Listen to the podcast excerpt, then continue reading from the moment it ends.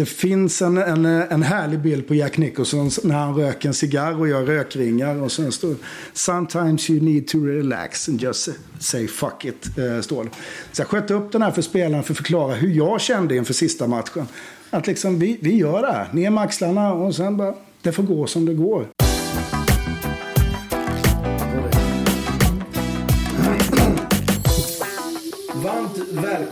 Till Kalmar FF-podden. Martin Bergvall Nilsson här tillsammans med veckans gäst, ingen mindre än Jens Nilsson. Hej på dig! Hej Martin, hej. I, i, innan vi drar igång, vi är ju faktiskt bröder. Kommentar på det? Ja, det, det är vi ju. Det eh, jag ser väl nästan bara fördelar med att ha dig som bror så att eh, det är trevligt. Lite när man gör en sån här inspelning så kanske folk tycker att det är lite jäv och lite frågorna kanske blir lite friserade, inte vet jag. Men eh, vi brukar ha den professionaliteten mellan oss när det gäller Kalmar FF att där är det, då är det jobb. Ja, men så är det väl trots allt faktiskt. Tycker det. Det är ett privilegium i alla fall att ha dig som bror med tanke på, eh, på just eh, Kalmar FF. Det är ju, eh, vi älskar ju det båda två. Ja, så är det ju. Så är det ju. I, i, i vått och torrt och in better for worse som säger i bröllopssammanhang i engelskspråkiga länder så är det verkligen så. Du är nyss hemkommen från Liverpool. Vad har du gjort där? Och vad tar du med dig från Liverpool? Ja, förutom en eh, lite trasiga luftrör så tar jag med mig eh, energin som det ger att åka dit, titta på fotboll, att titta på eh, ett Liverpool som går, eh, spelar med väldigt hög hastighet. Med spelare som spelar 60-70 matcher om året utan att gnälla. Eh, så att eh, vi måste komma dit här. Eh, sen är de väldigt bra spelare men eh, själva tanken, det, eh, hur man tar sig an fotbollsmatcher och vill vinna fotbollsmatcher eh, är någonting som jag tar med mig rent fotbollsmässigt. Sen var det en väldigt trevlig stad med eh, bra fart i och jag hade med mig Ville och en annan kille som heter Anton och en, eh, en kollega som heter Kent, en kompis. Så att vi, vi var fyra stycken som höll ihop där. Så eh, det var en väldigt trevlig resa. Skönt att komma bort lite från allt som har varit här i, i Kalmar och i föreningen kan jag tänka mig. Ja, det var det. Jag trodde ju att vi var lite sådär fria, men på, på lördagskvällen när jag går på en, en gata i Liverpool så hör jag Jensa, hör jag. Och då är det eh, klanen Krona får jag väl säga. Det var pappa Krona och Edvin Krona och ett entourage på en 10-11 personer som eh, vi pratade lite med och sen så så skildes vi åt där. Så att det, var inte helt att komma bort ändå. Tanken med den här podden är faktiskt att vi ska prata lite om just den senaste tiden och, och kasta lite ljus på, på um, hela den här kvalturbulensen. Uh, men nu när jag hör Krona måste vi bara fastna där. Uh, kommentar kring Edvin Krona? Krona är ju en spelare som jag haft i väldigt många år som, som har varit dominant i sin åldersklass hela tiden. Ett tag så var han väldigt fysiskt stark jämfört med sina kompisar. Men sen även när det kom i fatt på de andra så var han dominant i ligacupen när vi vann den för U19 i våras. Så, så fanns det ingen som kunde mäta sig med honom vare sig i AIK eller något annat lag. Eh, vi lånade ut honom till Värnamo, han levererar. Jonas Tern pratar med Jörgen och säger att är ni riktigt säkra på att han ska vara här och inte hos er efter ett par veckor där. Eh, och sen så beslutade vi oss i sista att ta med honom in eh, i, i kvalsvängen. Och vi kommer väl tillbaka till det antar jag. Ja, det var, det var nog en, en, en hel del personer på, på läktaren och där hemma som höjde ögonbrynen när du bytte in honom. I vilken minut? Ja, det var någon halvtimme kvar eller ja. någonting sånt där. Känner jag. Så att, eh, ja, det förstår jag. Men eh, det är en markering och sen så innehar han olika saker för att vinna. En fotbollsmatch eller bevaka ett resultat så, så har Edvin en löpkapacitet, han har en, en, fysik som är intressant, han har ett huvudspel som var synnerligen eh, viktigt i, i, i, den sista matchen när det är en halvtimme kvar. Då, man får titta på alla de här komponenterna och då passade Krona in där, tyckte vi. Så att därför valde vi. Och han gick väl förbi en 15 personer i kön där eh, på bänken. Kan man säga. Så att, eh, men det var kul. kul. I förra avsnittet så berättade Jocke Lantz att du var förstahandsvalet till tränarjobbet men tackade nej. Du fick alltså inte blodad tand efter kvalrysen? Jag ska inte säga att jag inte fick blodad tand utan det är mer eh, att vara A-tränare långsiktigt för mig har aldrig varit målet och kommer aldrig att vara det. Eh, jag har inga problem att stå i rampljuset och köra eh, matcher. Eh, skulle det bli kris så skulle jag naturligtvis ställa mig där igen. Men jag jobbar verkligen för att vi ska kunna producera egna spelare till vårt A-lag och den, den rollen blir viktigare än någonsin nu när vi har gjort av med alla pengar och behöver få in nya pengar. Då, då, då behöver man den och det är det jag brinner för, det är det jag trivs med. Sen är jag runt omkring och har varit runt omkring A-laget ända sedan 2014 nu eh, på, på riktigt liksom med på tre, fyra träningar i veckan. Innan dess med Nanne sen 2008 så började vi liksom jobba eh, med spelidéer och, och, och sådana saker. Så att jag känner att jag påverkar. Jag har inte det här att jag måste stå i rampljuset och ge presskonferenser eller eh, ta åt mig äran över en vinst eller eh, gå hem och såga benen av med en förlust. Utan för mig är arbetet så himla långsiktigt med Kalmar FF så att det, det är liksom en resa man är inne på. Eh, jag är helt övertygad om att, att Kalmar FF mår bäst av att jag inte är A-tränare just nu. Så är det bara. Så, så drömmen är liksom inte att, att bli A-tränare? Nej, jag har varit i de här diskussionerna innan och varit tydlig och, och för det första när jag haft Ville och, och sånt och, och familj så vill inte jag leva det livet där man släpar runt som man... Eh, för den här, eh, vad ska jag säga, den här glorian som man får vid enstaka vinster, den, den kommer ganska snabbt på sned. Och då måste du vara beredd att göra någonting annat. Flytta, byta, gå ner i superettan för att hämta kraft, komma tillbaka till allsvenskan om det är målet. Eh, och jag har en himla bra roll i Kalmar FF för jag tycker att det är fantastiskt roligt. Och jag samarbetar väldigt bra med de huvudtränarna vi har. Så att jag eh, känner inte det behovet helt enkelt. Nanne Bergstrand då? En kommentar kring eh, valet av, av Nanne? Absolut bästa valet Kalmar FF kunde göra.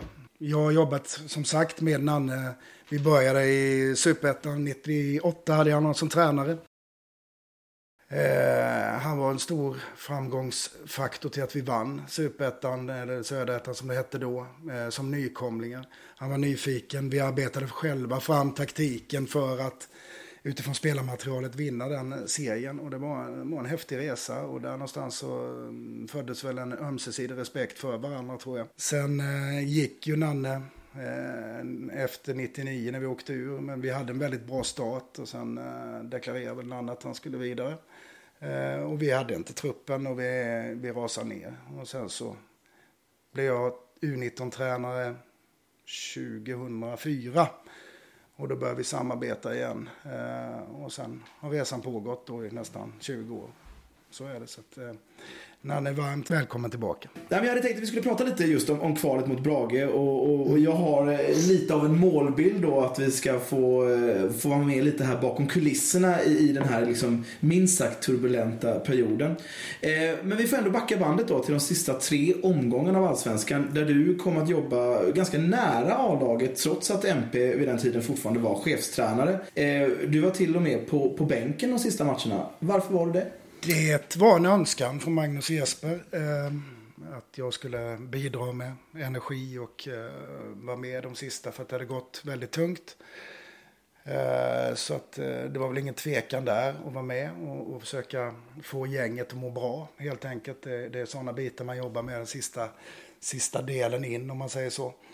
Eh, det var väl Norrköping och, och någon match till där som du säger som jag var med i. Men eh, vi fick inte med oss någonting av det heller. Så att, eh, men det var därför jag började vara med där då. Den 31 oktober är det rejält stökigt i, i Kalmar FF och, och Magnus Persson avgår då ju. Eh, berätta lite om den dagen. Vad minns du från den? Nej, jag minns väl alltså att det börjar ju egentligen efter Falkenbergsmatchen. Eh, det tar fart, det blir ett liv.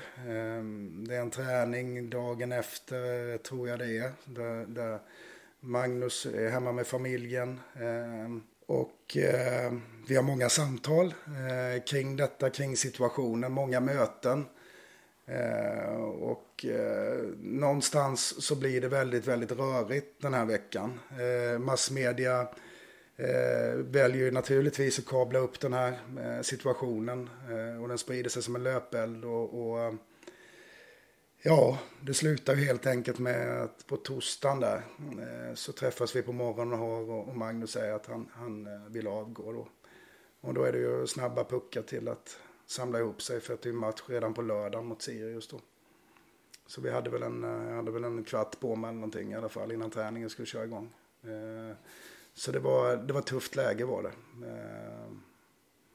Och vi visste väl där inför Sirius-matchen att en, en träning plus matchförberedande träning då på en halvtimme, 40 minuter. Det hinner man inte göra någonting på. Utan vi, vi försökte skapa en känsla som gjorde att, att vi eh, att vi var positiva att det skulle vara fräscht. Eh, och vi fick en väldig uppslutning uppe eh, mot Sirius. Och, det var nästan, jag vet inte, det var flera hundra Kalmar FF-fans där. Och, och vi, vi gjorde väl en liten twist i, i det taktiska och ställde upp en fyrbackslinje.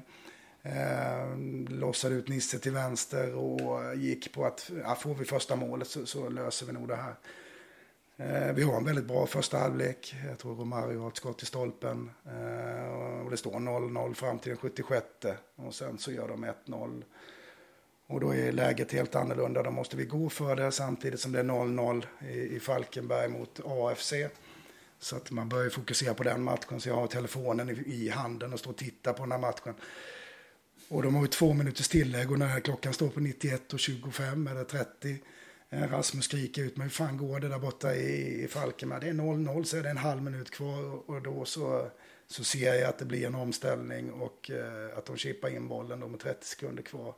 Och Rasmus tittar ut på mig och jag gör väl tummen ner tror jag. Och, sen, eh, och då är det väldigt tungt. Eh, då är det slagna spelare, det är uppgivna spelare, besvikna spelare.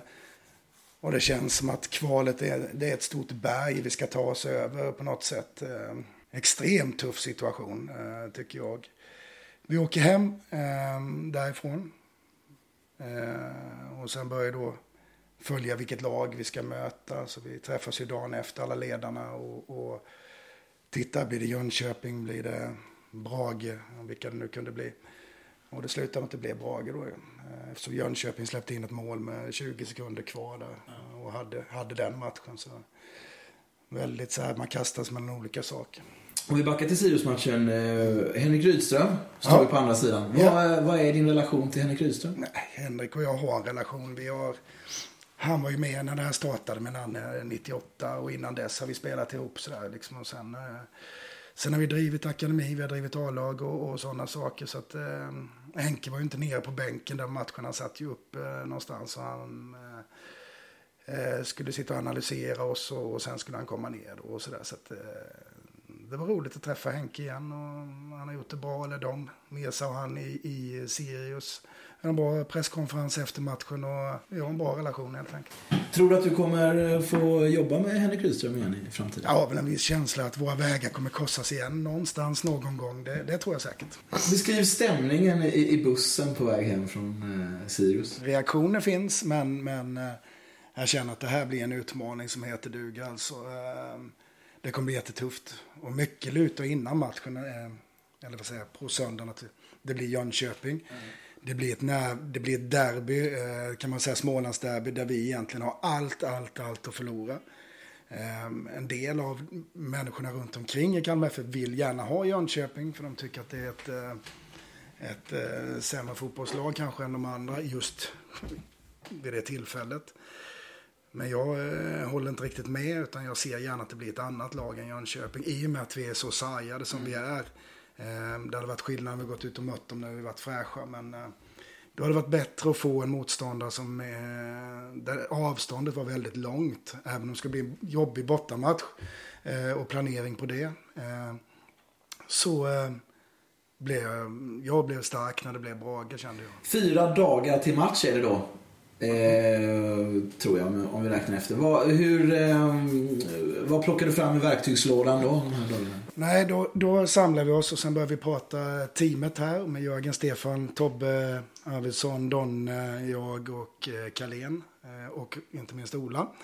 Dels börjar Ola han få planera resan. Eh, vi kommer vara borta i två nätter, två övernattningar för att kunna spara energi.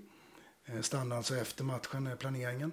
Sen börjar vi titta rent fotbollsmässigt. Vad kan vi göra för att vinna den här matchen med det här utgångsläget? Så vi behöver få in energi så att vi väljer att spela som vi gör på akademin. Vi lägger en, en, eh, en offensiv spets eh, på innermittfältet, en tia helt enkelt.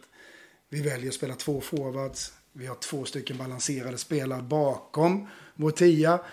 Och vi kör med eh, våra wingbacks som har fått så mycket kritik då, det här systemet under året vi analyserat att vår målsättning är att det ska bli 3-4-1-2. Eh, vi vet att självförtroendet gör att det inte blir så när man tittar på det.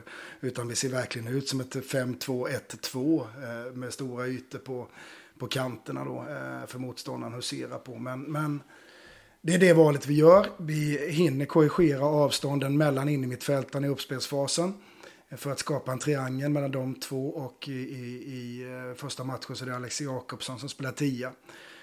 Eh, och det här hinner vi eh, skruva på. Både en och två träningar.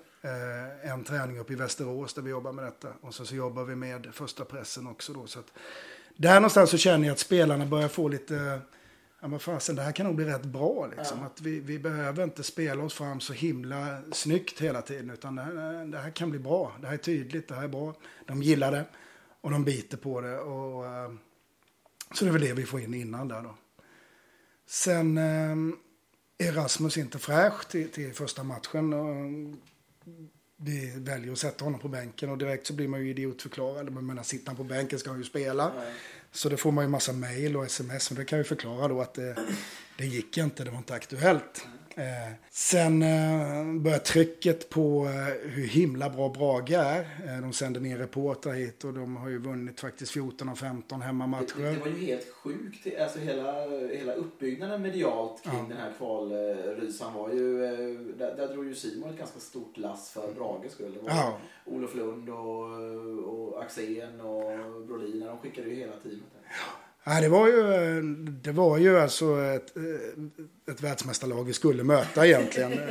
Som sagt, massa vinster på hemmaplan och allting. Och de, de skickade ner reportrar hit och de sa, hur känns det? Ni har förlorat så här många matcher eh, och ni ska möta det här laget som har vunnit så här många matcher.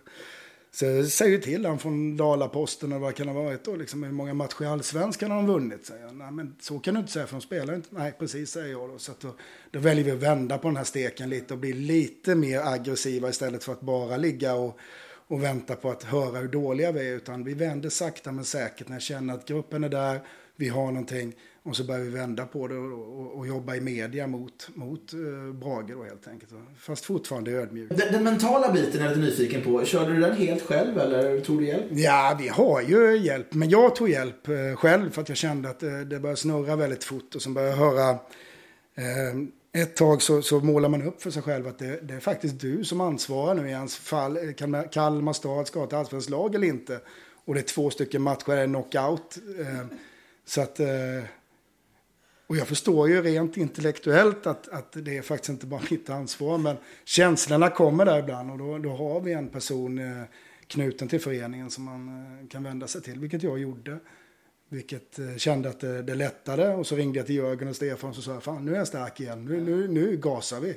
Bra, sa de. Härligt. Jag var lite orolig ett tag, sa Jörgen till Men det var någon, någon träning, någonting där jag liksom var lite borta innan träningen då. Men eh, jag hittade det sen. Vad sa den här personen? Han sa, vad är det värsta som kan hända, sa han. Eh, ja, det är ju att vi, vi åker ur, sa jag. Det är ju det som är, det är ju själva grejen. Så, jo, jo, sa han, men eh, eh kommer du ha din familj kvar? Om ni, ja, ja, det vet man ju inte, sa jag. eh, jo, det tror jag nog. Eh, kommer du ha ditt jobb kvar? Ja, det, ja, ja. Kommer solen gå upp ändå liksom? Ja, det kommer den ju. Ja, och sen så bearbetar vi lite tillsammans och så avdramatiserar vi det så gott det går. Eh, sen går det ju inte att komma ifrån. Alltså att det är, det är det som gäller. Det är svart på vitt. Ska ni vara kvar eller ska ni åka ur? Och du är chef. Eh, så att det var, det var en berg och dalbana känslomässigt, absolut. Eh, Brage borta. Ja. Eh, matchen drar igång. Ja. Kallt så som djävulen är det. Det är jättekallt, verkligen jättekallt. Um, Eh, och det är ju brassar och det är andra eh, gubbar som fryser. Sen, eh, sen börjar det fyllas på bakom läktaren. Eh, och så kommer eh, massa hjältar upp i en buss. Eh, och är starka. Jag märker att de är... Fasen, det, det, är inte uppgivet här. Utan de är, de är starka liksom. De är med oss hela vägen. Jag börjar känna att... Att jag känner igen folk på läktaren lite överallt. Som, fan, nu, nu kör vi igen, så nu tar vi det här liksom. Och, vi eh, byter om ett litet omklädningsrum. Vi har vårt matchsnack i en gympasal som ligger precis bredvid. Så vi får en tjockmatta, sätta en tavla på. Eh, grabbarna sitter och rullar lite och så märker att nu, nu, nu åker vi. Och så kör vi i 90 minuter. Och så ser vi till att matchen lever hemma på Guldfågeln. Det är det som är själva syftet med alltihopa. Den ska leva när vi kommer hem. Eh, vi visste att Brage var ett bolltryckt lag. Vi visste att de eh, gärna ville spela på omställningar. Eh, och jag känner när matchen drar igång så har vi ganska bra kontroll på dem. Jag känner att vi är starka helt enkelt. Men det är ju den här akilleshälen vi har haft. Hur ska målet komma? Kan vi göra ett enkelt mål? Eh, om jag inte minns fel så går det väl en 25 minuter där. Och strax innan där så lever vi lite illa ute med ett par omställningar där jag känner att här kan Brage såra oss. Och det är på egna bollförluster. Och det är på onödiga bollförluster så att vi får ryta i rätt rejält för att vi ska liksom sätta laget framför de egna eh, klackfinterna och sånt där. Och sen kommer då eh, 1-0 målet som är... Eh, det låter väldigt konstigt att säga det här, men det är precis så här vi har hunnit att träna. Våra breda innermittfältare, vi får loss Jakobsen som tia mot ett 4-4-2 som de spelar. Så kan inte de försvara den spelaren om man har rätt avstånd emellan. Och vi trycker in en boll till honom, han blir rättvänd. Sen ska han söka en andra forwardens spel och det blir ett ihoplägg. Men i och med att vi har två forwards så går ju bollen till herren. Som får den i steget, ett tillslag till eh, och sen rullar han dit bollen. Och då känner jag att nu, nu vänder det här. Nu, och jag märker på grabbarna eh, den otroliga kraft som kommer ur det här målet och den styrkan liksom. Och, Eh, hur de styr det här spelet och, och Fidan och, och Victor Elm liksom som, eh, de är bastanta. Emin har vi skruvat upp så han är liksom, det, där kommer det ingen förbi. Agardius har stenkoll på sin gubbe. Eh, och då vet vi så här liksom att det är ju bra att göra mål på bortaplan. Eh, så vi går in i halvtid. Vi är fortfarande ödmjuka. Vi skrubbar bort det här värsta med, med eh, vad ska jag säga, bolltapperiet och, och trixningarna och grejer. Vi vet att vi har Rasmus på bänken för jag vill ha in honom. Eh, nu väntar vi så länge som möjligt tror jag för att spara hans kraft till sista matchen. Eh, sen får vi ju 2-0 målet på ett väldigt, väldigt enkelt och bra sätt. Fidarna lite tar upp bollen, Nisse går djupled bakom vänster inneback som vi också har pratat om. Och så trycker han det på one touch och det är mot fansen där nere i hörnan. Och då, då exploderar ju laget och bänken och, och um, supportrarna. Obeskrivlig känsla i det målet, eh, tycker jag. 2-0 borta. Nu, nu, nu, nu har det livet vänt. Så känner jag verkligen. Eh, nu ska det mycket till. Och sen spelar vi av matchen helt enkelt. Eh, känner att de kommer inte hota oss. Även om de har halvchanser så eh, det krävs lite mer för att göra mål på oss. Så eh, vi äter pizza i omklädningsrummet i den här gympasalen bredvid efter. Och det är high fives och det är styrelsen är där. Och Micke Eklund blinkar lite till mig. Han är ju med i Brages organisation men vi har känt varandra så länge. Så att han gratulerar och, och eh, sen en presskonferens och vi vet att nu, nu åker vi hem. Eh, fast vi bor kvar i Västerås för att vi inte kan åka hela natten. Sover där och sen eh, ska vi hem till Kalmar igen. Berätta lite om kvällen där. Ni bodde på, i Västerås på, på, var det inte Steam Hotel ni bodde på? Det var, det var ett högt hotell. Ja, jag tror, jag tror det var det. Det var fint. Va? Ja, ja, ja, det var jättebra. Berätta, vad gör ni på kvällen där? Alltså, eh, går du bara och lägger dig eller finns det någon form av liksom, kan ni unna er något? Ja, det kan vi. Vi kan unna oss lite grann faktiskt. Vi känner det att vi, vi, eh, vi har försökt med allt, men vi, vi eh, när vi kommer tillbaka till hotellet runt tio, halv 11 eller vad klockan är då så, så sätter vi oss ledare och så tar vi ett matchmöte. Och tar en öl och njuter av segern och sen så börjar vi planera hur ska vi liksom hur ska vi sätta i dolken i, i, i, i vår motståndare på hemmaplan då. Så att vi, vi känner att det är ett bra flow där. Eh, sen träffas vi på morgonen, eh, spelarna är glada, vi är lyckliga och vi åker hem och vi känner att nu åker vi hem med 2-0 i, i, i bagaget. Så det, det, är lite skillnad på den hemresan jämfört med Sirius kan jag säga då. Att, eh. Och ganska snabbt då blir det den 10 november eh, returmöte mot Brage på Guldfågeln Arena. Mm. När går du upp där? Ja, jag går upp tidigt varje dag men där är det nog extra tidigt. Eh, som tur var så är det väl ganska tidig avspark. 14.30 om jag inte minns fel eller någonting sånt där. Ehm, det är bedrövligt när det är klockan sju för människor som går upp vid fem. Ehm, det pågår ju ett spel bakom kulisserna i den matchen också. Vi är ju nere väldigt tidigt, eller jag, vi ska testa Viktor Elms knä. Han gör allt för att spela den här matchen. Ehm, så vi är nere några timmar där tillsammans ska vi inte gå in på vad, vad Viktor försöker göra för att spela, utan får han svara på själv. Men han ger allt, han gör precis allt i sin makt för att vara med. Eh, beslutet kommer att det här kommer bli jättesvårt eh, för Viktor. Viktor säger det själv, liksom, att det här kommer bli svårt. Men vi, vi, eh, vi, vi, väntar och väntar och mörkar och mörkar. Och Viktor med på uppvärmningen och jag vet att eh, motståndartränare är väldigt intresserade om Viktor Elm spelar eller inte eh, i Kalmar FF då. Så att, eh, eh, så kliver han av med, med en halvtimme kvar då. Så att, eh, då, eh, då blev det en liten rokad men vi var ju väl förberedda på att Viktor inte kunde spela då. Så att, eh, det var lite stress där innan också. Alltid är det något. Alltid är det någonting. Eh, å andra sidan så var ju Rasmus redo för spel. Nu ska vi ta hem det här sa han. Nu ska vi liksom fixa det här och det, det är skönt för de här ledar, ledargestalterna i, i, i laget. Eh, så att eh, vi skruvade upp dem. Eh, Herman hade vi skruvat upp redan till första matchen och vi visste att du kommer, han kommer springa också. Emin han, han kör lite lite knycka med, med axlarna och sen är det gasen igen. Och, eh, så jag kände mig väldigt, väldigt trygg med det. Det vi fick göra var att sätta Piotr som vänster, eh, vänster wing och då, då förstod jag att matchbilden skulle bli att där kommer inte vi komma upp på det sättet som vi vill och vi kommer inte komma i pressen som vi hade gjort i första matchen. Därför när jag tittar på inledningen av matchen så tycker jag det ser eh, eh väldigt, väldigt illa ut. Vi är en rak femma där bak och det är två in i med 15 meter emellan och, och massor med ytor för Brage att spela på. Ehm, men så länge det inte händer någonting så behöver inte vi trixa till det. Men, men i en ordinarie match hade jag inte velat att det sett ut så. Vi får eh, matchbilden, de trycker på mer och mer. De överbelastar oss. Eh, vi, från första mötet så överbelastar de bara på en kant mot oss. Nu går båda ytterbackarna med så att vi vet att det här, det här kommer bli kommer bli jobbigt, men vi kommer få våra omställningslägen. Eh, och sen så kommer ju det här underbara målet efter eh, inkast, lite flipperspel. Eh, Löfqvist slår in bollen, målvakten tippar den och så kommer Kamikaze Aliti där som han har gjort några gånger i år eh, och nickar dit den. Och helt plötsligt så är det ju då 3-0 till oss då med, med kan det vara en halvtimme kvar att spela, 40 minuter kanske. Eh, Rasmus signalerar rätt tidigt i andra halvlek att han är, han är finito. Det är slut. Eh, och det konstiga med det här är att, att eh, när Piotr blir utvisad, vi får vårt 1-0 mål. Det är, jag kommer inte ihåg ordningen riktigt där, så vi förbereder ju byte på Rasmus. Rasmus säger nej för fasen, aldrig nu, aldrig liksom. Så Och då korrigerar vi hans position lite, från att ha legat som en tia så börjar vi droppa honom lite.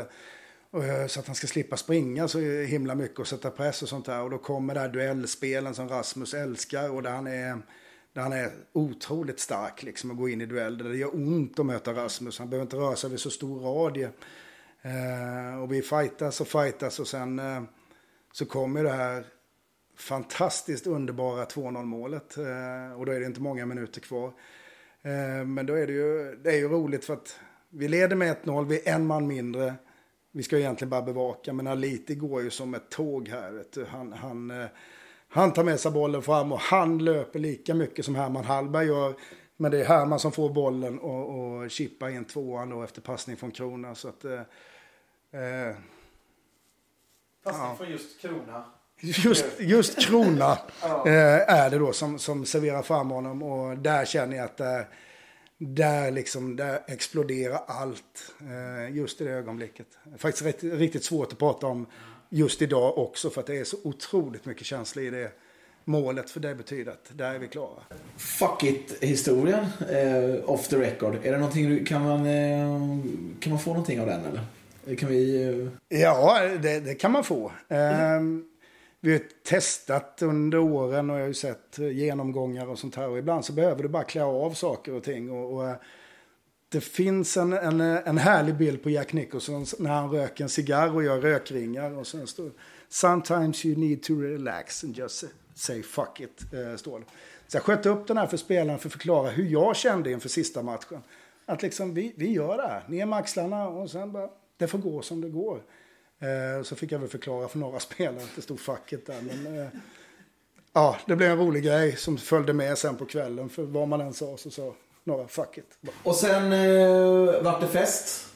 Ja. Och lättnad? En restaurangägare i stan som öppnade portarna på Lammtorget. Och, eh, eh, väldigt, väldigt trevligt. Eh, först så var väl festen en stor lättnad. Folk gick och kramade om varandra, glada. Eh, och sen så kom fansen upp och sen ändras liksom tempot på festen lite. Det blir mer tryck och det blir gamla Tonix-låten upphottad och det eh, är väldigt, väldigt kul och det blir ju en, en himla fart på alltihopa. Så att det är ett perfekt slut på en eh, väldigt, väldigt konstig säsong. En taktik från vår sida var ju fullständigt öppna upp det som hade stängts. Så vi börjar väl ganska omgående redan mot Sirius att vi måste ha bättre kontakt med fansen. Vi måste eh, öppna upp träningarna. Vi måste vara tillgängliga. Vi måste liksom bjuda på oss själva. Och där, någonstans så känner jag att det vänder. Att vi får liksom med oss alla oavsett hela tiden. Och när det möts sen en söndagkväll eh, efter en kvalvinst så då, det är nästan elektriskt. Så är det. För, för trots det här ganska pissiga sportsliga året så, så, eh, så, så sluter ju fansen upp på ett, på ett helt makalöst sätt. Eh, varför blir det så för? Jag vet inte. Någonstans så blir det också så här att när man har legat i allsvenskan i vad är det, 16 raka säsonger så tar folk det för givet. Folk tror att vi, ja, men vi är allsvenska och, och eh, innan säsongen så här, kommer man inte bland 6 och 8 då är man, nej det är odugligt. Eh, jag tror att alla i stan, inklusive Kalmar FFs ledare och spelare också känner att det är inte givet. Och helt plötsligt börjar man förstå att det är en viss skillnad om AIK spelarbuss rullar in i Kalmar eller om det är Norrbys spelarbuss. Liksom. Att det, det finns där, vi måste sluta upp för det är viktigt för stan. Jag tror även de som inte tycker om fotboll ändå tycker att det är ganska roligt att det händer något. Och det har sålts mer säsongskort än, än på väldigt, väldigt länge. Det är ju kul. Nej men man behöver också, alltså det är vad man gör med saker och ting. Men nu blev ju kvalet en framgång. Eh, fast vi kommer på den sämsta placeringen på, på många, många år så blir det ändå en framgång som är svår att mäta. Liksom att den, den ger en energi. Den ger det, jag menar det var ju den sista kvalmatchen är kallt lite. Det, det är ju som en italiensk match med rökigt och det är fansen och det, det är liksom... Eh, det är klart att det ger. Folk kommer komma ihåg den här matchen. Men avslutningsvis då. Eh, vi står inför ett 2020 då som kommer vara väldigt speciellt. Vad, hur går dina tankar kring hur vi ska ta oss an den, den, den här säsongen? Eh, mina tankar går så här. Nu, nu eh, tanken att man ska vara lite ledig här. Vi har jobbat fram eh, hela vägen. Det har varit väldigt mycket bakom bakom kulisserna för att få ihop alltihopa. Men nu känner jag nog att Nanne Bergstrand han åker väl hem den 22 från, eh, vad heter det, från Kanarieöarna. Han har suttit nu och vilat upp sig lite. Så att jag, jag antar att han kommer vilja liksom träffas här nu och, och köra. Och, eh, eh, vi kommer nog ta oss an den här uppgiften med, med ödmjukhet men också med eh, en framåtanda som, som eh, kommer vara klädsam. Eh, det tror jag verkligen.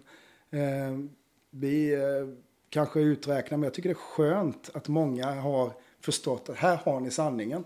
Det är den här ekonomin vi har, de här spelarna har vi. Ehm, och den, den, den tycker jag känns fräsch på något sätt.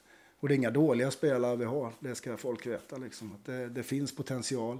Massor av unga spelare som kan spela en fotboll med fart och, och fläkt. Och nu, nu är scenen där. Jag fick ett sms från Henke Andersson. Eh, han är nere i Thailand. Han, han, skrev så här. Fråga Jensa om Antonio Kujundjic. En av Sveriges bästa 06 som skrev på för Kalmar Ja, men eh, Antonio är en bra spelare. Väldigt, väldigt ung men eh, fantastisk fotbollsspelare. Men han kan inte spela nästa år. Eh, Han är lite för ung för det.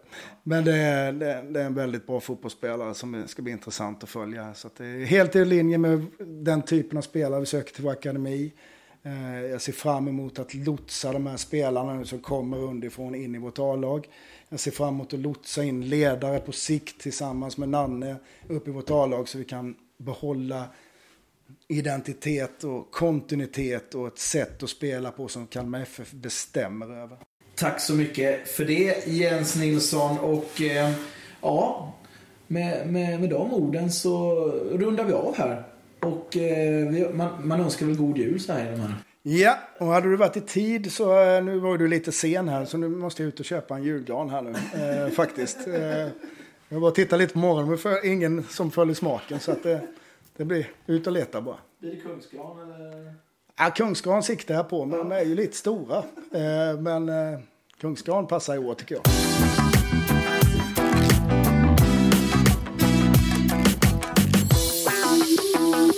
intressant samtal med Jens och eh, den här podden tuffar på över jul och nästa avsnitt släpper vi på julafton. Då slår jag mig ner tillsammans med Kalmar FFs ordförande Jonas Persson. Just nu pågår ett intensivt arbete med att signa upp nya samarbetspartner till Kalmar FF. Vill ditt företag till exempel höras i den här podden? Då ska du mejla henrik kalmarff.se eller så stannar ni bara Dennis Nilsson på stan. Tack för att du har lyssnat. Vi hörs på julafton.